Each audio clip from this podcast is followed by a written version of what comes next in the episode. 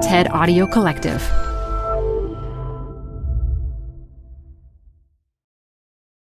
Hi, I'm Adam Grant. I think about work a lot. That's why I wanted to tell you about Canva Docs, which will help you expertly craft your work communications. They have an AI text generator built in called Magic Write, powered by OpenAI. You can generate any text you want job descriptions, marketing plans, sales proposals. Just start with a prompt, and you'll have a draft in seconds. Tweak your draft, and you're done. Try Canva Docs with an AI text generator built in at canva.com. Designed for work. Got a business problem? There's a TED Talk for that. Stay updated on everything business on TED Business, a podcast hosted by Columbia Business School professor Modupe Akinola. Every week, she'll introduce you to leaders with unique insights on work, answering questions like How do four day work weeks work? To Will a machine ever take my job? Get some surprising answers on TED Business, wherever you listen to podcasts. Hey, work lifers, it's Adam Grant. We're coming back next week with a new batch of Taken for Granted interviews. We'll have a Nobel Prize winner, one of the world's most influential leaders, a daredevil who's mastered fear, and one of the most decorated Olympians ever. In the meantime, I'm excited to share my new TED Talk on overcoming languishing and finding flow. This talk was originally posted on TED Talks Daily, where you'll find a new idea every weekday. You can follow TED Talks Daily wherever you listen. Canva presents stories to keep you up at night. It was an ordinary workday until The Singapore presentation is at 3 a.m. the office was shocked. But That's when we sleep. Maya made it less scary with Canva. I'll just record my presentation so Singapore can watch it anytime. Record and present anytime with Canva presentations at canva.com. Designed for work. I know you all have long to do lists, but I hate wasting time so much that I have a to don't list. Don't scroll on social media, don't check my phone in bed, and don't turn on the TV unless I already know what I want to watch. But last year, I found myself breaking all of those rules. I was staying up way past midnight, doom scrolling, playing endless games of online Scrabble, and binging entire seasons of TV shows that weren't even good. The next morning, I'd wake up in a daze and swear, tonight, in bed by 10. But it kept happening night after night for weeks. What was I thinking? As an organizational psychologist, I have spent my whole career studying motivation. So it really bothers me when I can't explain my own behavior. I wasn't depressed. I still had hope. Wasn't burned out. Had energy. Wasn't lonely. I was with my family. I just felt a little bit aimless and a little bit joyless. Eventually, I remembered there's a name for that feeling languishing. Languishing is a sense of emptiness, stagnation, and ennui. It was coined by a sociologist, Corey Keyes, and immortalized by a philosopher, Mariah Carey. when you're languishing, it just feels like you're muddling through your days, looking at your life through a foggy windshield. Strangely enough, what rescued me from that feeling was playing Mario Kart. But let's back up for a second. In the early days of COVID, a lot of us were struggling with fear, grief, and isolation. But as the pandemic dragged on with no end in sight, our acute anguish gave way to chronic languish. We were all living in Groundhog Day. It felt like the whole world was stagnating. So I wrote an article to put languishing on the map. I called it The Neglected Middle Child of Mental Health.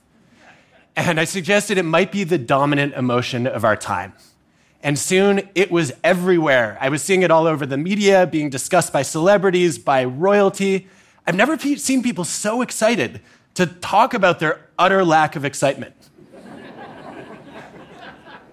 And I think that naming languishing helped people make sense of some puzzling ex- experiences. Why, even after getting vaccinated, people were having trouble looking forward to the rest of the year. Why, when National Treasure came on TV, my wife already knew all the words by heart. And why I was staying up way too late, falling victim to what's known as revenge bedtime procrastination. We were looking for bliss in a blah day and purpose in a perpetual pandemic. But languishing is not unique to a pandemic, it's part of the human condition. Two decades of research show that languishing can d- disrupt your focus and dampen your motivation. It's also a risk factor for depression because languishing often lurks below the surface. You might not notice when your drive is dwindling or your delight is dulling. You're indifferent to your own indifference, which means you don't seek help and you might not even do anything to help yourself. Languishing isn't just hard to spot, though. In many cultures, it's hard to talk about, too. When people ask, How are you? you're expected to say, Great, or Living my best life. That's called toxic positivity.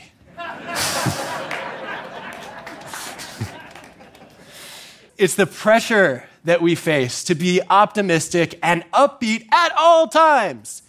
If you say, you know, I'm just okay, then people might encourage you to look on the bright side or count your blessings, which isn't just annoying, it can actually be bad advice.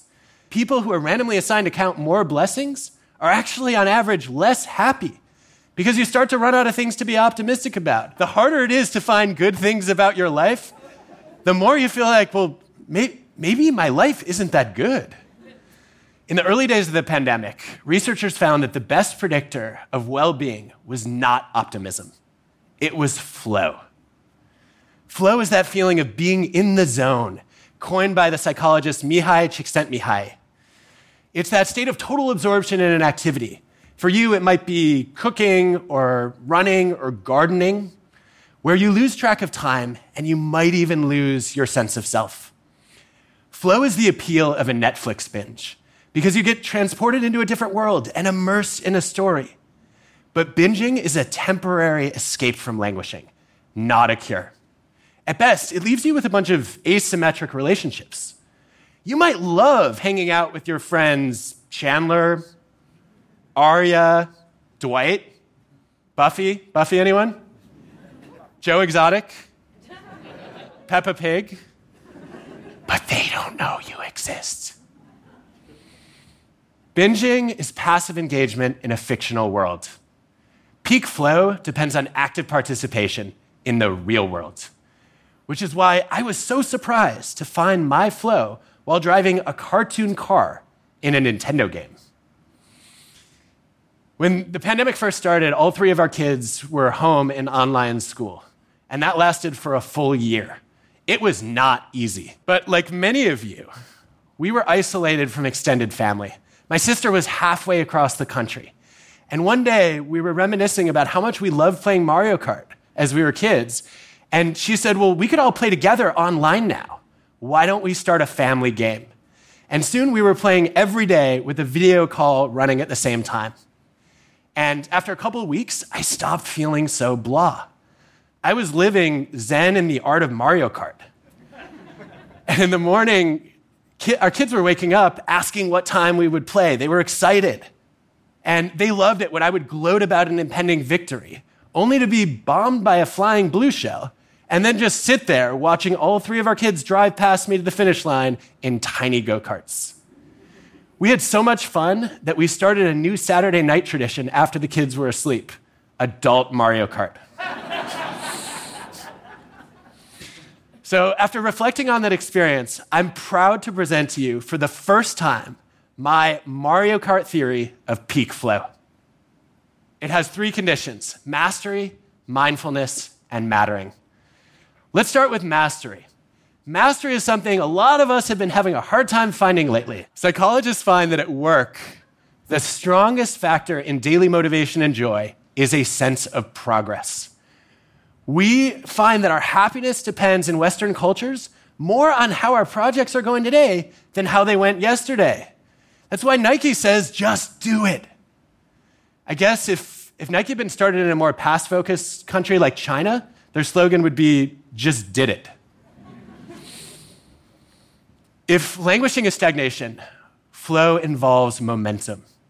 But mastery does not have to be a big accomplishment, it can be small wins. Small wins explain why I was drawn to online Scrabble for the rush of playing a seven letter word. Small wins make sense of why so many people were thrilled to bake their first loaf of sourdough bread. And small wins explain why one engineer spent an entire afternoon mastering the art of stacking M&Ms on top of each other. That kind of mastery depends on a second condition for flow, mindfulness, focusing your full attention on a single task. Not something a lot of us are doing that much these days. There's evidence that on average, people are checking email 74 times a day, switching tasks every 10 minutes. And that creates what's been called time confetti, where we take what could be meaningful moments of our lives and we shred them into increasingly tiny, useless pieces. Time confetti is an enemy of both energy and of excellence. If we want to find flow, we need better boundaries. When I think about boundaries, I think of an experiment by organizational scholar Leslie Perlow. She went to a Fortune 500 company and she tested a quiet time policy no interruptions three mornings a week before noon. On average, engineers spiked in productivity. 47% of them were more productive than usual. But the best part is that when the company made quiet time official policy, they had 65% above average productivity. I don't think there's anything magical about Tuesday, Thursday, Friday before noon. The lesson here is that we need to treat uninterrupted blocks of time as treasures to guard. Now, mastery and mindfulness will get you to flow. But there's a third condition that turns it into a peak experience mattering, knowing that you make a difference to other people. Early in my career, I was studying fundraising callers who were trying to bring in alumni donations to a university. I wanted to study how to show them that their work mattered. So I designed a series of experiments. And over the next month, one group of callers, on average, more than doubled in weekly time on the phone and nearly tripled in weekly revenue. What moved the needle was randomly assigning them to meet one student whose scholarship had been funded by their work. Now, instead of focusing on the monotonous process of making calls, they were absorbed in a meaningful purpose of helping to fund tuition. So think about the people who would be worse off if your job didn't exist. Those are the people who make your work matter. You need to know their names, their faces, and their stories. And you can find flow in projects that benefit them.